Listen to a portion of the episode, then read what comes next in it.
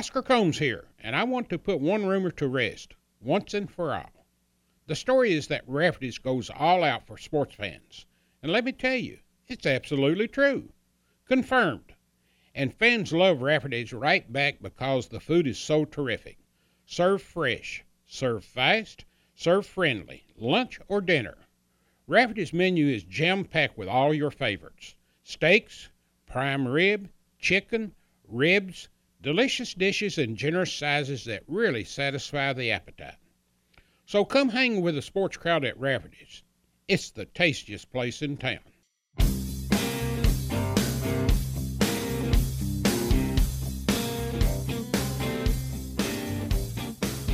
I'm looking at this media guide, and on the top of it, it says embrace the challenge. And that can't be any more true for John Calipari this year with two juniors, four sophomores, and eight freshmen.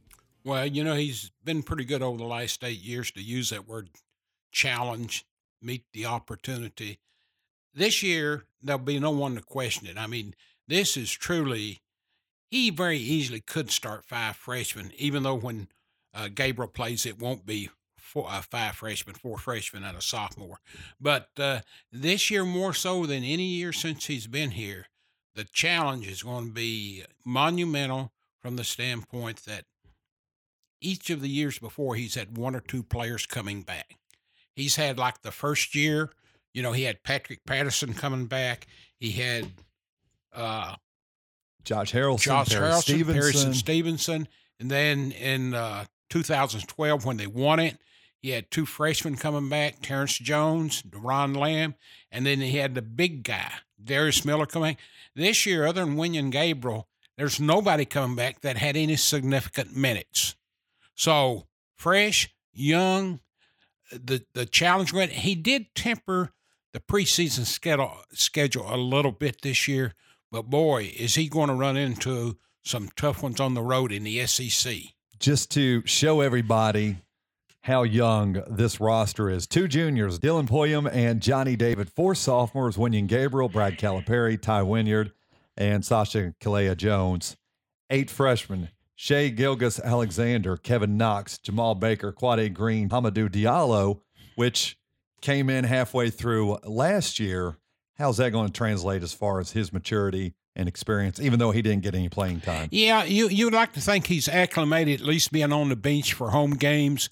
The crowd should not affect him. The practices should help him. Plus the fact he's here a full summer this summer, so that that should be some incentive to him uh, in the comfort zone. But you never get in the comfort zone till you out there working up a sweat going from inline to inline. And it seemed like some of these preseason games, we've seen him three times now. It seemed like he was forcing his games a little bit. It may have been just first first time out, little jitters. To continue with the roster, Nick Richards and Jarred Vanderbilt, PJ Washington. Cats are a little banged up right now. Uh, yeah, they've had some injuries in the preseason. They've had some injuries from some of these kids' as high school career carrying over. And uh, so, truly, uh, the month of November and December, and maybe even into January, uh, you, are not going to see t- at least until the end of January what this team is going to be like as far as shaping up through their first six, seven, eight players they play. And that's another interesting. Thing. He's not going to platoon like he did a couple of years ago, but uh, you know he's got some pretty good players there. That if he does try to zero in on say a rotation of seven or eight, uh, there's more than seven or eight quality players on this team. Well, let's talk about the injuries real quick. Jarred Vanderbilt, which we found out uh, just a little bit before sitting down and recording this that he is going through individual workouts. He's conditioning a little bit more now after uh, the foot injury. He's expected to be back. I'm a little bit concerned. Or practicing, practicing at practicing the end of the month. at the end of the month. But you know, it was just a few weeks ago where they were talking about surgery, and then being back in late January, and now they're saying there's surgery's not needed. And when you run in that, I mean, no nobody wants to go under the knife for anything, not even have your tonsils taken out. But what you've got now is apparently they've decided after going to several doctors, this is the way to go. Hopefully it works out. Hopefully he gets practicing by the end of November, and then you get through December. There's there's some there's some games in there you can play with in December. So what you're really shooting for is you're really ready to go that first week of January. Jamal Baker has had a lingering injury as well. He's going to be out for the next three months, and he's expected to be back just in time for the conference. Tai Wynyard has a broken nose, uh, courtesy of PJ Washington, I believe. So, uh, and this all happened before Cats even took took the court for their first exhibition game against Thomas More. But on the positive side, let's talk about this Hamidou Diallo and Kevin Knox on the preseason Oscar Robertson watch list. We also found out earlier today that Kevin Knox and Hamidou Diallo made the uh, Naismith Trophy watch list as well. A, a lot of kids coming in with a lot of accolades. A little bit different this year because none of these guys are really projected to be top 10 or 12 lottery picks on the one and done. I think there's going to be some kids coming back for their sophomore years that we may not have suspected because the recruiting seems going a little bit slow right now. And I think one of those reasons are a lot of these kids that are seniors are looking at Kentucky roster. Ooh, how many of these are going to come back? So this is going to be a season long progress to see. Sometimes somebody jumps up, starts playing real well in, say, the middle of February, and suddenly they weren't going to go as quickly as they were. Um, you know, we've seen that happen in the past. I mean, whoever thought that Tyler Ulis would be two and done? You know, he was projected to be a, a four year player that maybe could come back a fifth year. So you just don't know about this until you get it underway into the season, get some games under your belt, and see how they are uh, coexisting with each other.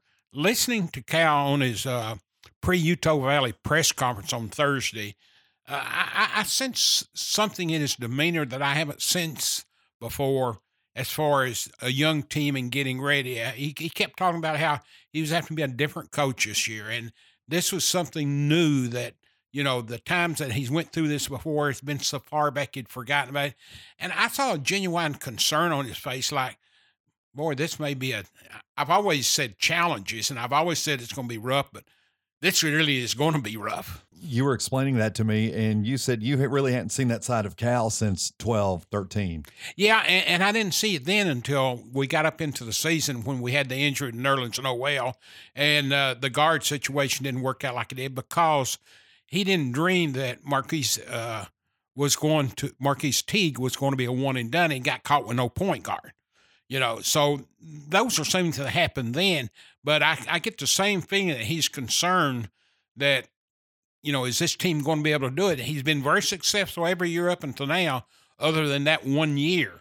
Uh, so so who knows? I mean, we're in uncharted waters right now, and he says be patient. So I think what he's wanting to say is some of these teams this year in November and December, like Utah Valley and Vermont, some of those teams on an off night anything could happen. And you know what happens around here when you lose to Gardner Webb? the phone lines light up a little bit. We've seen the Cats three times now in preseason uh, play. Thomas More, 103 to 61.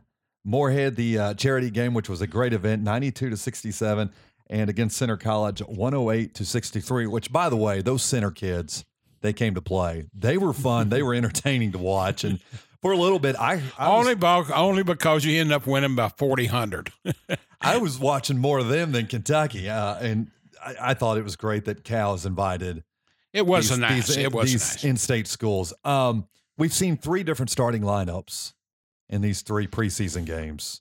Now I know, and you know too, that's going to be different come Friday night. That's going to be different maybe Tuesday night. Who knows? You know, I, I couldn't tell anything from any of the three games. Uh, you you had so much length out there, so much athleticism. You knew how the games were going to end up on the scoreboard. You see dunks, alley oops, you know, block shots, but that's against a level competition that you're no longer going to see now. And so that's why it's really hard to tell now when you know when you start tomorrow night against Utah Valley, which is a a very veteran type team. They're still not in Kentucky's league talent wise. I think Kentucky's like a 24 and a half point favorite, but they they'll they'll come in and this will be quite accurately their Super Bowl. They got two Super Bowls this year, by the way. One tomorrow night, one, one Saturday, Saturday night, night, at Duke. And, and so they, they, they're going to give everything they got. Uh, and, and that'll be a good opening test. The scary thing about opening this season is the way Kentucky goes Friday, Sunday, and boom, Tuesday against Kansas, against Kansas and Chicago, and uh, that's going to be a test. Let me ask you this: uh, as far as the scheduling, doing three games in five days, and Kansas being the third game How did this happen? Well, uh, th- th- this uh, only happens because Cal was the one that come up with the Champions Classic idea, literally while he was landing in Lexington, and uh, the TV boys bought it, you know, and it's really great because you've got four of the top ten schools every year. This year, it's four of the top four in one poll and four of the top five in the other poll, and uh, it's good. I like it. Uh, I really wish they'd have them ever eighth or ninth year in at the home sites, but that'll never happen. But but it's it's good for basketball. It's good to show the world uh, quality basketball, and then you're going to learn from it, and then you're going to teach from it, and hopefully a loss or two in November and December to top five teams don't destroy your ranking. And, and I'll, I'll get on this real quickly here. Is this is why it's so important. They say rankings mean nothing in the preseason and the November. It means all the world. And the reason it means all the world, if you're ranked number four or five and you lose that first game, you're going to drop somewhere like seven or eight because you're playing another top five team. And then you can lose another game, say uh, in middle of December, and you'll drop to 10 or 11. And then you can start climbing back. But if you're ranked number 20 going into season and you lose the first game, you drop out of the top 25. And then it may be a month where you get back in because you got so many schools that don't schedule anybody. And if you got one loss, they're not going to put you above above a team that's got no losses. That's very important. And you want to be ranked in the top. I think they're vastly overranked right now in the top five. I think there are 15 teams in America, if not more, that could beat Kentucky tomorrow just because they're veteran teams. They won't in March, but they could now. But if you get preseason ranked high, you can give up a loss to Kansas, maybe a loss even to UCLA, provided you come back and beat Louisville at home. And you're going to be, still be in the top 10. Where Kentucky's gotten in trouble, you lose too many of them and drop out. I think it was um, 14 that Kentucky went into tournament as maybe a seven or eight seed and had to pull those phenomenal upsets back to back to back. Wichita State, Louisville, uh, I think uh, Wisconsin Michigan. and Michigan were in that. And then in 11, they had to sort of do that with North Carolina and Ohio State. You don't want to be caught in that position every year. Still my favorite run of yeah, the tournament. Only because you those won guys. those, though. Yeah. It'd been a different story if we'd lost to uh, Louisville in that second round. So, well, are you ready to break down the schedule a little bit? And let's, go. Well, Kentucky opens up November 10th, Friday night against Mark Pope's Utah Valley team out of the WAC conference. And then the next day, they have to play Duke. I'm I'm really hoping for Mark Pope to pull that one out on Saturday. But I, once again, I, I, think it's great that a former Kentucky player coming in bringing his team into Rupp Arena. Mark Pope is one of my all-time favorite players. Uh, the, the story behind Mark Pope that some people may not know: how did he get to Kentucky? Well, he got to Kentucky because he started out playing for Washington, whose head coach was a former assistant coach at Kentucky, and uh, his head coach got fired after the end of his freshman year, and Mark was uh, Pac 10 at the time, Pac 12, uh, freshman of the year. And when he got through and his coach got fired, he, he just, coach, I don't want to be here without you. You know, help me go somewhere else. So his coach said, well, let me check around. So anyway, his coach decided that, you know, he would call Joe B. Hall. And when he called Joe B., Joe B said, well, I'll go talk to Rick one of the few times that Rick Pitino probably ever listened to Joe Hall for anything, but it, it, was smart. So he came here, set out a red shirt year, and he was a huge, huge factor in that 1996 championship run. I remember Mark Pope half court, the little back tap there, and I can't remember who was on the uh, receiving end of that, but I mean, he made a huge defensive play towards the end of the game. And Mark Pope, one of the smartest basketball players I've ever seen it. With, without question, and as smart an individual. I mean, really an intellectual kid who got his head squared on just perfectly. A, a great human being, and uh, you know he's been here before. Uh, I think his first coaching job may have been I believe, in Georgia's assistant. Right. Uh, right. Maybe it was Mark Fox early. Is, does that sound right? Correct. Yeah. You are correct. And so that. I'm I'm going to look forward to see him here, and and I think it's a good opportunity for him to show the, his kids where it's at. And in fact, they're actually bringing like 70 or 80 boosters with them because Mark said to his boosters, I'm wanting to build this program at Utah Valley. And for you all to know where I want to take it, you need to go see where the best is played. I'm going to take you to Kentucky and I'm going to take you to Duke. Just a gauntlet. Of Kentucky and Duke. Uh, so we are definitely pulling for Mark Pope on Saturday night against Duke. Sunday, November 12th, the Catamounts of Vermont come into Rupp Arena. They finished their season last year 29 and 6. They won the American East tournament. They were an NCAA tournament team. Good team, good program building. And this is kind of teams that uh, Cal likes to play because this helps your RPI later in the year. If they come out and have a strong team, do well in the tournament. Last year, Kentucky got a lot of umph at last couple years with these Cal scheduling, it's what more SEC schools should be scheduling. You don't need to be playing a team that's ranked in the low or high, uh, low 200s or 300s. You know, you get these teams pretty good, and then what happens when you're playing this good a schedule, then your opponents in the SEC gets credit for their opponents playing a good schedule. And this is a good challenge for a young team that's got the talent that Kentucky has. Well, how many times have you heard fans complain, oh, the home schedule's not strong enough? But then the opposite of that, you hear Cal say, hey, this is a good ball team. They won their conference well, tournament. They got a decent un- record, NCAA tournament. Unfortunately, our fans don't always know what's going on outside Kentucky just uh, if they have a basketball name, they recognize it. If it's Marquette, they recognize it. If it's Arizona State, if it's a Power Five school, they recognize.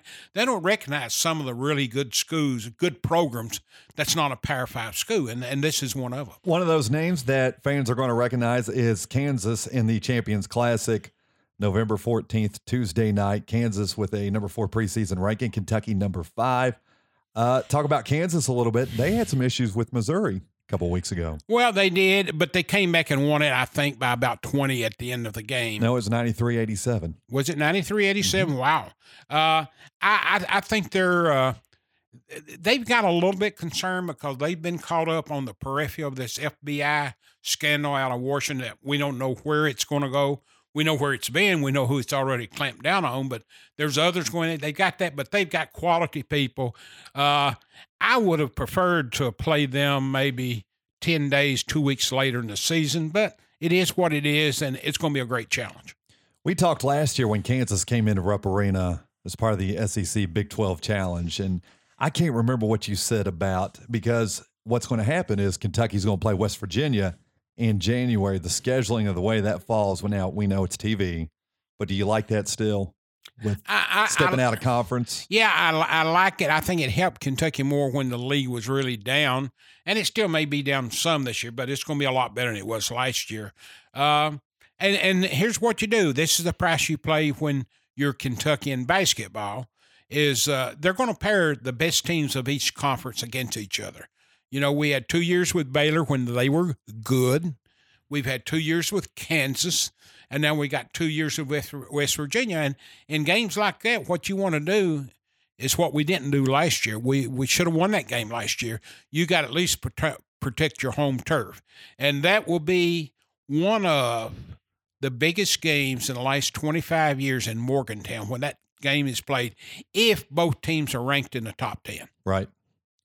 Let me ask you about Kansas. Do you want to give a prediction there, or do you want to wait when we get through uh, the uh, let, schedule? Let's, let's just wait till we get through okay. to the end. Kansas and Kentucky in the Champions Classic, and then the Cats are back home for three November 17th, November 20th, and the 22nd. ETSU, which was an NCAA tournament team last year. Troy won the uh, 2017 Sun Belt tournament last year, and Fort Wayne also to November 26th, uh, UIC out of the Horizon League. Cats, December 2nd, they take on Harvard. They were 18 and 10 last year. Tommy Amaker. He, he's built a very solid program there, a legendary program for an Ivy League school because you don't have too many of them. But that that's a that's a very strong program for that level. Uh, and Cal likes to do these, uh, what should we say, uh, feel good uh, scheduling situations with situations like that. And uh, uh, it's, it's going to be interesting to see Tommy come in here. You have a well coached team. They'll be fundamentally well. They won't be as gifted athletic as Kentucky, but it should be a fun game. Take the kids from Harvard and then the Kentucky kids playing in the NBA. Is this going to be the richest richest basketball game as far as money being earned in the future from these two teams? Well, I, th- I think I think that the Kentucky players will earn their wealth quicker than the ones at Harvard, but the ones at Harvard will most likely protect their wealth better than the ones that play at NBA. well said, Oscar. Well said. Uh, December 9th, they take on Monmouth. Is Uh, that that's New York? Up, that's up in New York. Yeah, Madison Square Garden. And uh, let's see, Virginia Tech comes in December 16th. Buzz Williams brings in the Hokies. Yeah, that, that's that's a that's an interesting schedule there, and I'm not upped if there's a return game on that or what, or if that is just Buzz wanting to bring a team into Rupp. Yeah, they're an ACC team, and you wouldn't think they would be interested in just one game only. And, like I said, I don't know the details of the contract. There may be a neutral site game somewhere later on next year with them, but I like Virginia Tech coming in, and Buzz is a very very good coach. Um, Tech has not been you know, a powerhouse over there, but uh, he's building. Well, in the ACC, it's a little tough with North Carolina, Duke, Louisville in the past couple of years. But my understanding is Virginia Tech has lost a little bit of scoring, had a pretty high powered offense last Yes. year. So we'll see how they match up against Kentucky. And then December 23rd in New Orleans, it's UCLA. Well, you know, I tell you what, I, as soon as I saw that, I, I just I just like to see Kentucky and UCLA play anyway. But as soon as I thought that, I said, you know, I'm going to check. I'm going to go in here and Google, and I went over there and Googled the New, uh, New Orleans Pelicans schedule when it first came out, and it wasn't out yet. So I waited and waited. A couple of weeks, it came out, and I said, okay, here's what I'm going to do. I'm going to New Orleans. And I'm going to see Kentucky and UCLA, and I'll either get there a couple of days early or a couple days later and watch the Pelicans play. Because the Pelicans are just about all Kentucky now. I mean, Cousins, you got Davis, you got Darius Miller, and you got Rondo, who is uh, well waiting to get healthy. And daggone it, when you believe they're not at home either three days before or three days after the Kentucky game. So it just really screwed up my plan to go down there and spend a week. So and you're not going. So I'm not going. How great would that? That'd been a great road trip. I mean, you- Oscar Combs in New Orleans. Yes. Last time I was there, we cleaned it dry. Uh, we'll save that for off the air. Um, Cats and UCLA over the last four years, they're two and two. This has become quite an intense rivalry. Always has been, though. Yeah. Well, uh, now again, I mean, there's just so much going on in the college basketball world. Within the last 48 hours, we've had the incident over in China, where three of the UCLA players have uh, apparently lifted some sunglasses that are not normally sold at Walmart or at uh, Save a Lot, and uh, they've been detained for shoplifting. At the time we're recording this on Thursday evening, there's still no resolution to it. Uh, it's it's going to be interesting to see if that has any effect on their team going forward when they get back home. Uh, actually, we don't even know when these players are going to be allowed to come back home, and sometimes that can affect the team all year long. And of course, you know what the father of one of those players has done as far as causing distractions out there. But it's still going to be Kentucky and UCLA, and it will be a big, big game right before Christmas. Preseason, I believe uh, UCLA is ranked 21st in the AP poll, 18th in the coaches poll. UCLA is playing Georgia Tech in their season opener in China. I know a few teams are going over to Europe and they're doing this international play to open up the season. What do you think about that? Well, it's it's good if everything goes well, but I mean, you better know what you're doing. Sometimes when you go to a foreign country, if you and I were going there, you know to be on your best behavior. But sometimes college kids are coddled from the time they're in the third or fourth grade, and they manage to get out of trouble at any point from the seventh grade on because they're the star, where it's not taking a class, getting a grade given to you, or getting out of trouble. And then suddenly you go to China and, you know, something happens. It's not as easy getting out of different. that. A little bit different. a little different. Uh, West, Uh, West Virginia's playing in Ramstein, Germany. Yes. Texas A&M. They're playing on the Air Force Base, I believe. Well, it's it, it's a lot better when you're staying on a military base of your government than A little more somewhere else. I, I, I, I mean, Kentucky used to go to Japan in the summer and spend 8, 10, 12 days. And normally that that works. It, it's good for education, cultural learning, you know.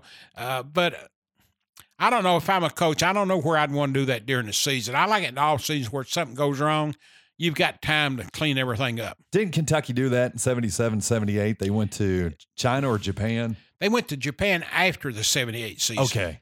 Now, way, way back there in Rupp days, uh, people probably don't even know about it, but I want to say back in the 60s, the State Department asked Kentucky, asked Rupp to take the Kentucky team um, uh, somewhere in Europe to play like 10, 12 games. It might have even been, it was around the era of, of, uh, of the Fab Five.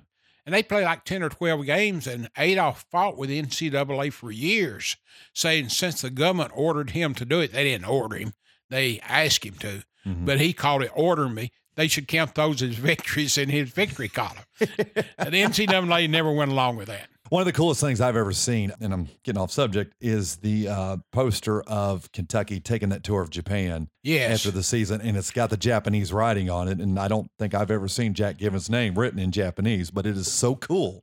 Well, not only that, to bring analogy up to date on that, you know who sponsored that trip? It was a famous Japanese shoe manufacturer.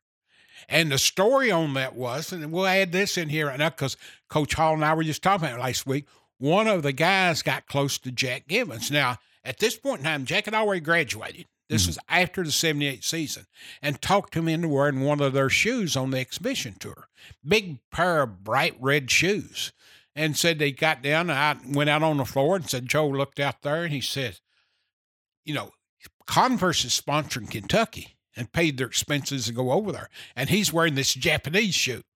And supposedly one of the guys told him they'd give him some sushi or something if he'd wear the shoe, but it just wore it in warm up. When he got back to the locker room, he went back into his Converse to, Converse to play in the game. Does Roger Harden know about this? Yes, Roger does. Does he really? well, we'll move on from UCLA and Japanese shoes. The Louisville Cardinals coming in, and my oh my oh my, what what's your thoughts on this? Sad. It's an era is gone. I mean, There'll be no more Rick Pitino versus Kentucky, no more Kentucky versus Rick Pitino. And, you know, it will probably survive it and come back at some point. But for a few years, it's not going to be the same. You're not going to see people paying four, five, six hundred dollars for a ticket to that game right out the start. People that pulled out those two tickets back in two months ago said we're going to hold these and we're going to get our crews paid for, selling these through for twelve hundred dollars. They're not going to get to twelve hundred now. Lord's going to be good this year. It, it's hard to say how good. If Rick had been there, uh, and this is no disrespect to uh, Padgett, they'd be in the top ten the way he's scheduled and everything. But there's a there's going to be a period here of adjustment to David Padgett and David Padgett to the team. I think they're still going to be a really, really good club. They could surprise everybody and, and make it to the Final Four, but with so much uncertainty still going on, you don't even know what's going to happen to that program. This may be their better team for the next four or five years because now they got to go recruit after these kids leave. If there's a player or two on that team that's first uh, top first round draft pick in the season, like in the top 20, he's probably going to go. Uh, but it's still going to be Kentucky and Louisville. It will be big. It just won't be what it has been for the last 10 years. It, Quentin Snider for Louisville. I think he's one of the most underappreciated guards in all of college well, basketball. He's I think he's a three-year starter. Yeah, I, I, don't think he's underappreciated, but say I think he's great, and I think more people are doing it too. But probably uh, from everybody coast to coast, he probably is underappreciated. But they've got some great talent down there, and they've got a couple, three kids that uh, you know that are definitely pro prospects. And then you have Anas uh, Mahmoud. He ranked fourth last year in blocks as well. Great defensive player. Well, you know, he could be a first team All American this year. And uh, he's going to have a great season. He's put in the work in the off season. Uh, I don't think there's any question that, you know, he's going to be a first round draft pick. That ends out the uh, pre conference schedule for Kentucky as they take on Louisville. Uh, Louisville ranked 16th AP and coaches poll. And they would be in the top 10 if Rick was still right, there. Right. And that's not again again that's that's not fair to say they're doing that because he's so much a better coach than David Padgett. That's just the way it works out among people's thinking that don't necessarily know the sport. Outside of Kentucky, are you pulling for David Padgett? Oh, he's a great guy, great guy, and and I, you know, I, I want to see Louisville be good. You know, uh, I, you know, you, you want to beat them that one game every year, but uh, you still like to see good basketball. I'd love to see Kentucky and Louisville and Western Kentucky and Northern Kentucky. I mean, uh, and and for that matter, Eastern, Western, Morehead, and Murray. You know, there used to be great, great basketball in Kentucky for many years, and then just the way the progress of the game went, the OVC lost some of its luster, and they can't afford the budgets that the others do. But there was a time when Eastern and Morehead and uh, Murray and Western were huge, and at one time Western was bigger than Louisville and just as big, big as Kentucky. Well, and look what Western did back in the 70s. Yes. Well, I mean, they put a pretty good whipping on Kentucky, and Adolph Rupp late in Rupp's career. Well, and Patrick Sparks came in here and did a little damage as well. If you can't beat them, bring them to your side. Let me ask you this: It's never too early to start talking about New Year's Eve plans. What are you doing New Year's Eve? Well, New Year's Eve, I, I don't know. I don't think that far ahead. You don't? No. Well, I do because you know I, I have a schedule I have to keep up with, and New Year's Eve the Cats open up conference play against Georgia, and, And that's a wow. I believe a doubleheader with the uh, ladies team as well. Well, that's six o'clock on December the thirty first, a Sunday night, New Year's Eve. Woo!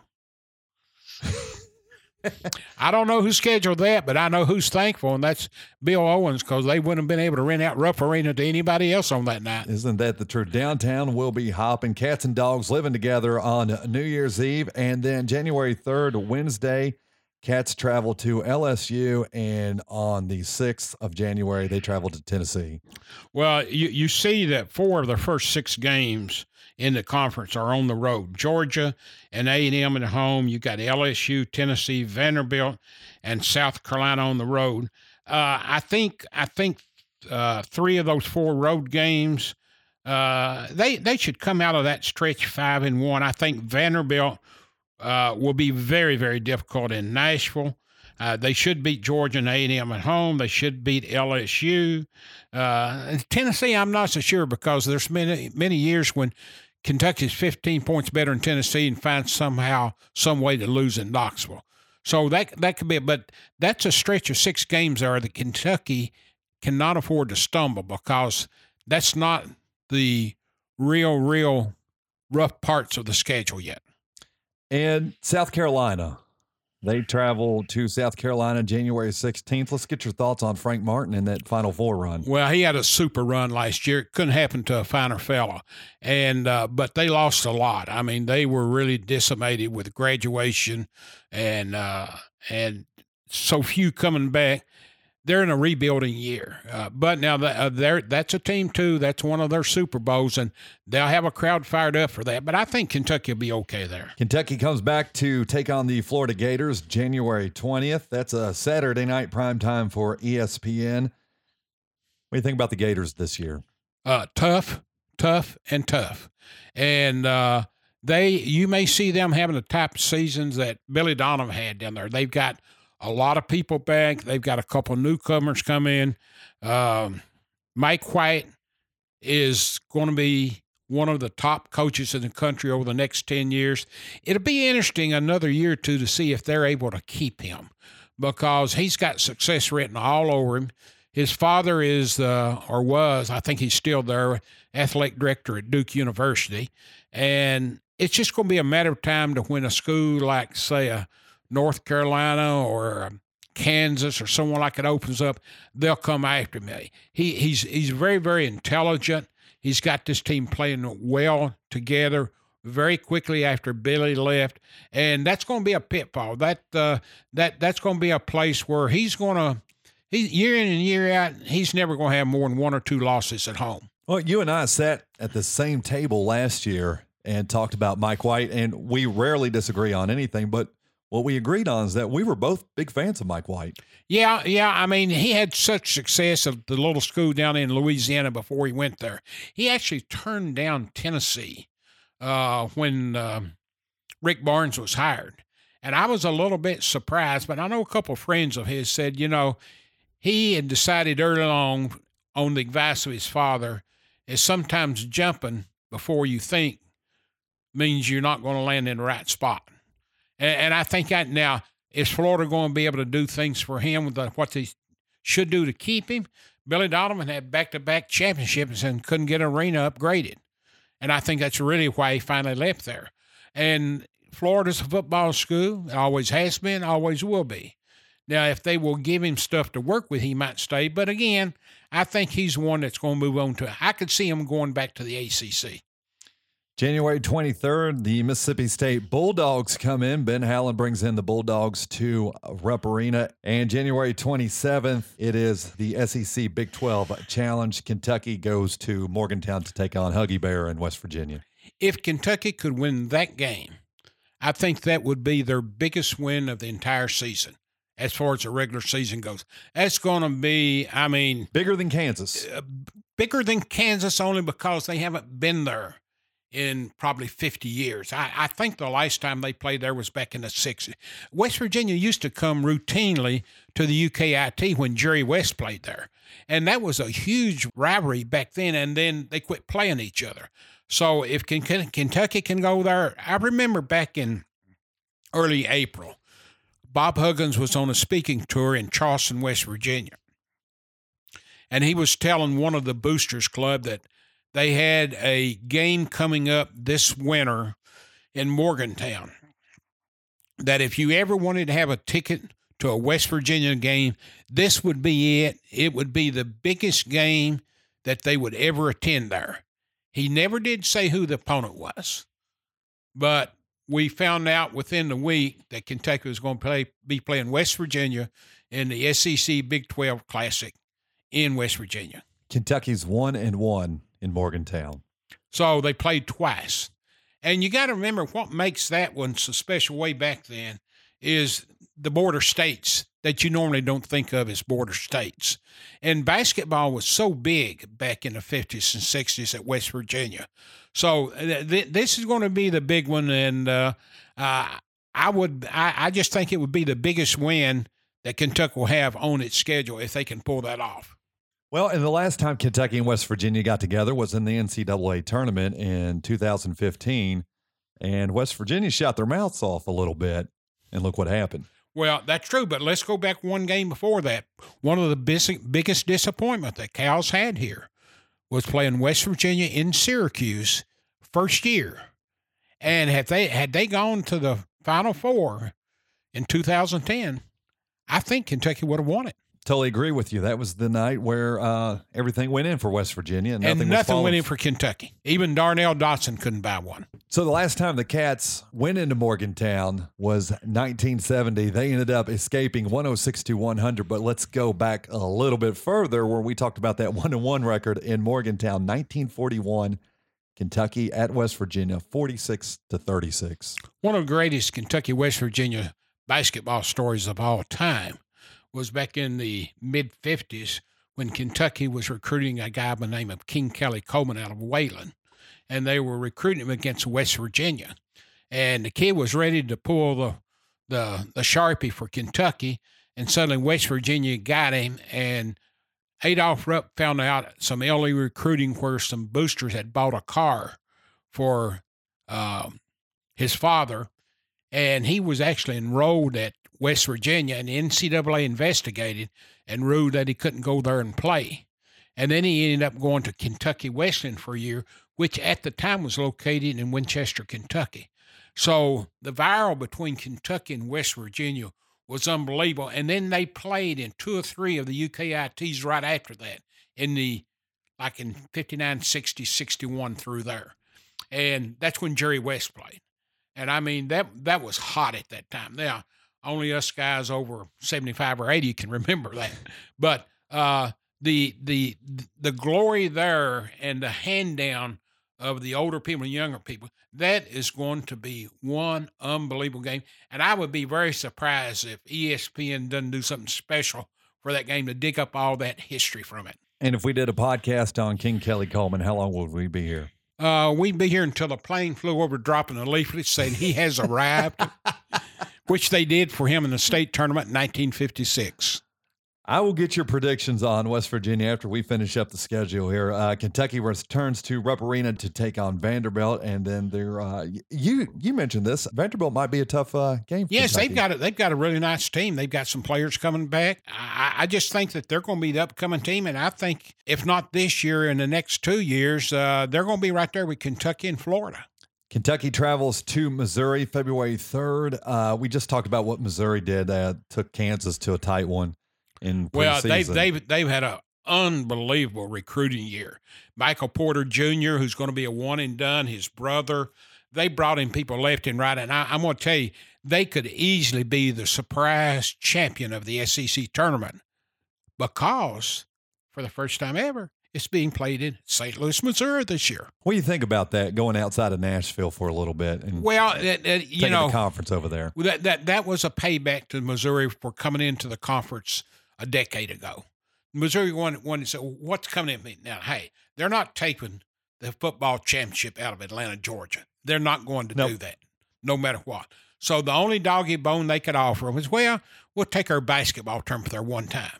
Now, since they announced that, they've signed this umpteen hundred year deal with Vanderbilt, which I don't like because the hotels in Nashville is ripping everybody off. And they're doing it not just the SEC tournament, any event they're having in Nashville.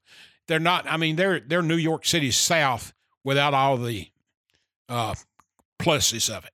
But uh, you know, it is what it is. So I, I don't I don't have any problem with that. It, it's a one year deal only. Hopefully everything goes smoothly. But it will definitely be a nice home court advantage for Missouri. Well, it's definitely a boost for the conference as far as getting the SEC out to that part of the uh, United States. I guess you could say that. I look at it from a territorial standpoint. Yeah. Uh, Tennessee, February 6th at Rupp Arena. What do you think about the Vols this year? Uh, I like Rick Barnes a lot. I think he's got going to have that club stabilized. Don't think it'll be uh, good enough to beat Kentucky at home. I, I think Kentucky uh, is going to have to struggle to go undefeated at home. And I shouldn't use that word struggle when you're talking about undefeated at the same time. Uh, but Kentucky's used to to sweeping at home. Uh, but I I think they'll take care of Tennessee at home. Kentucky hits the road February 10th at Texas A&M, and four days later they take on Bruce Pearl and the Auburn Tigers. A&M could be difficult. Kentucky has had trouble playing down there since they've been to conference. Uh, the Williams kid may be the best player in the league this year. I mean, he just takes, you know, he just dominates the game. Um, that's probably a loss.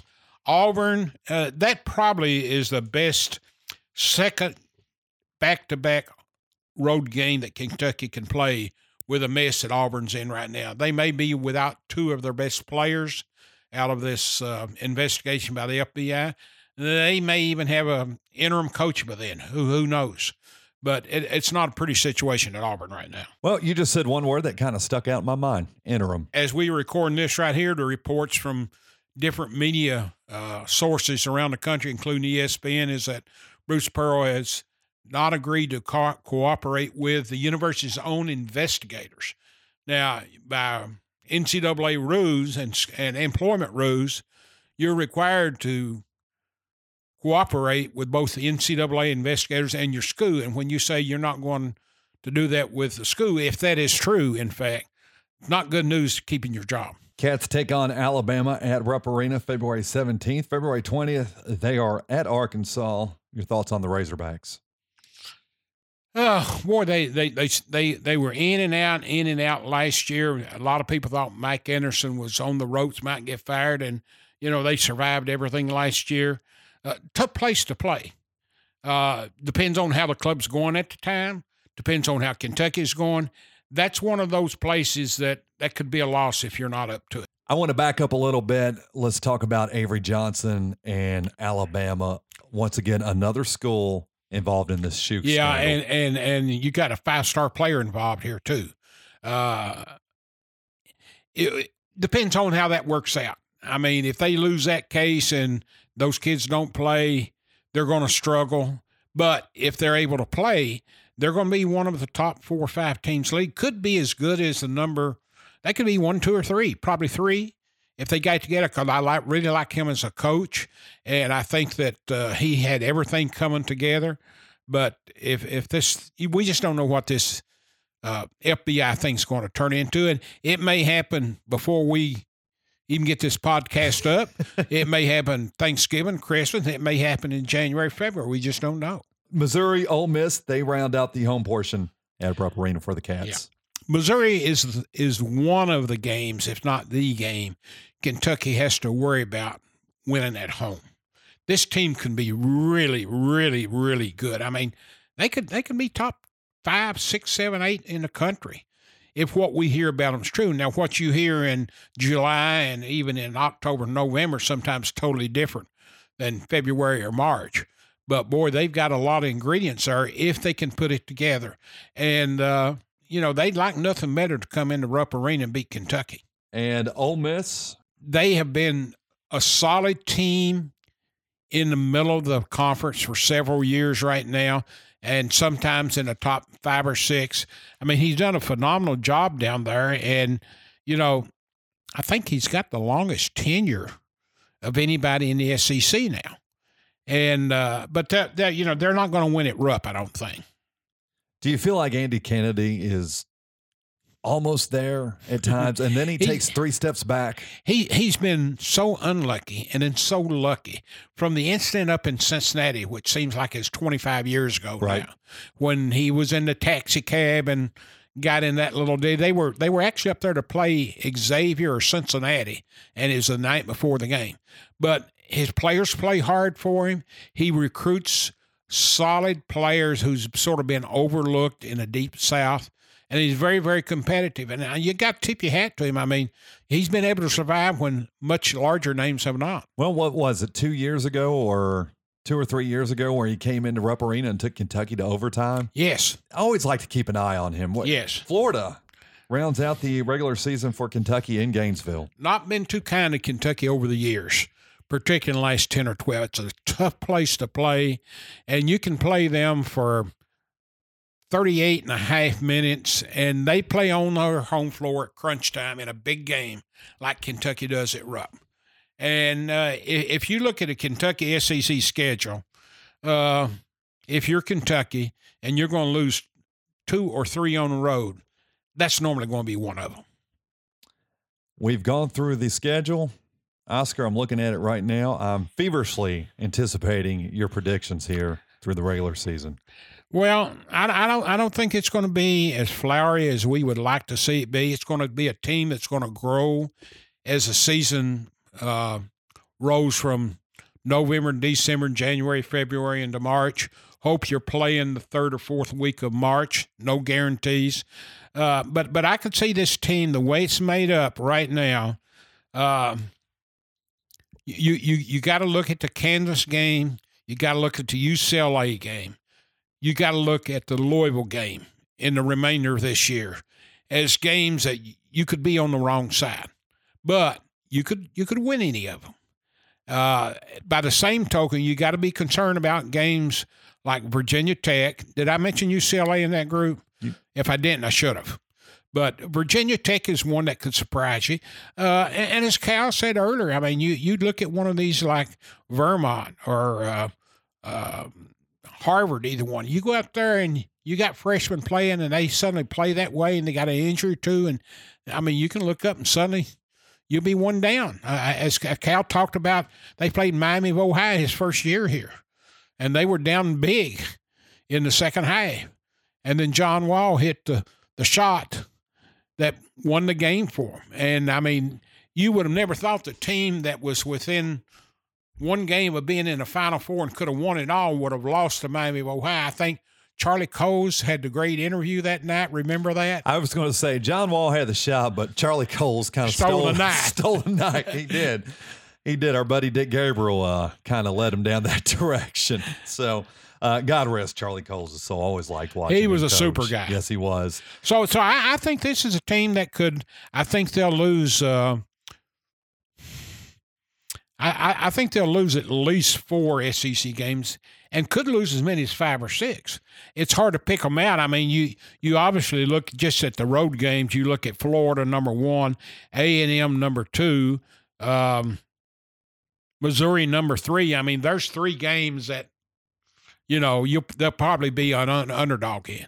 If you lose one or two more and then you lose a home game, it, it's just so early with this young team that, you know, who do you go to at the very beginning as a go to player the first six games?